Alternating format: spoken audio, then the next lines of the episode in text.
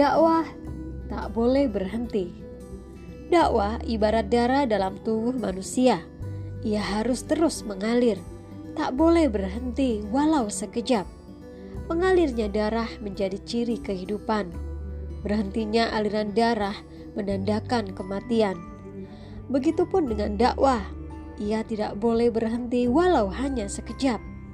Dengan dakwah, manusia mengenal robnya. Dengan dakwah, manusia mengetahui dan menjalankan syariatnya. Dengan dakwah, manusia bisa membedakan mana yang benar dan mana yang salah, mana yang hak dan mana yang batil, mana yang terpuji dan mana yang tercela.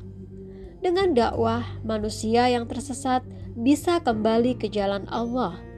Dengan dakwah, masyarakat jahiliyah bisa berubah menjadi masyarakat Islam yakni masyarakat yang menerapkan syariah Islam secara kafah, sehingga membawa kebaikan dan kemaslahatan di dunia, dan mendapatkan pahala serta kebahagiaan hakiki di akhirat kelak. Dakwah adalah perintah Allah Subhanahu wa Ta'ala. Dakwah harus mengikuti contoh Rasulullah dan tidak boleh mengikuti kemauan penguasa. Dakwah yang hak pasti akan mengalami penentangan dan permusuhan. Bahkan, semua nabi pernah mengalami penentangan dan permusuhan itu. Rasulullah tak luput dari penentangan dan permusuhan. Pertanyaannya adalah, bagaimana sikap para nabi menghadapi berbagai penentangan, permusuhan, penyiksaan, hingga ancaman pembunuhan? Apakah Nabi yang mulia mundur dari medan dakwah? Apakah Rasulullah berhenti mendakwahkan Islam? Jawabannya demi Allah tidak. Seandainya Rasulullah mundur dari medan dakwah, maka ajaran Islam tidak mungkin dianut oleh miliaran umat manusia. Seandainya Rasulullah berhenti mendakwahkan Islam, maka cahaya iman tidak mungkin tersebar luas ke seluruh penjuru dunia.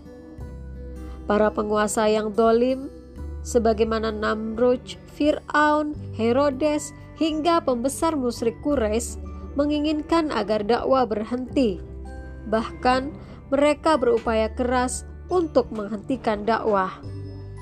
Namun, para nabi yang mulia tetap dalam penderian dan mereka kokoh dalam sikap mereka, tidak mundur, apalagi berhenti menyampaikan risalah dakwah. Begitupun dengan kita saat ini.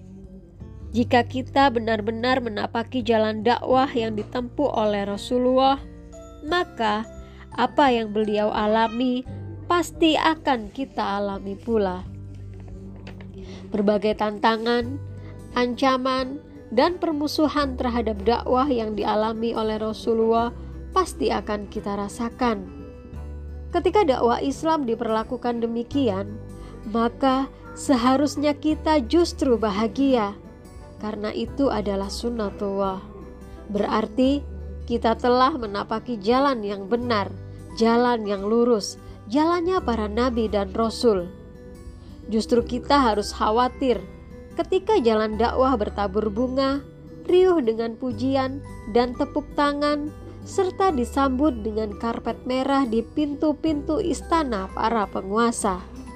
Jika sudah seperti itu, kemungkinan besar kita sudah salah jalan dan menyalahi jalan para nabi dan rasul.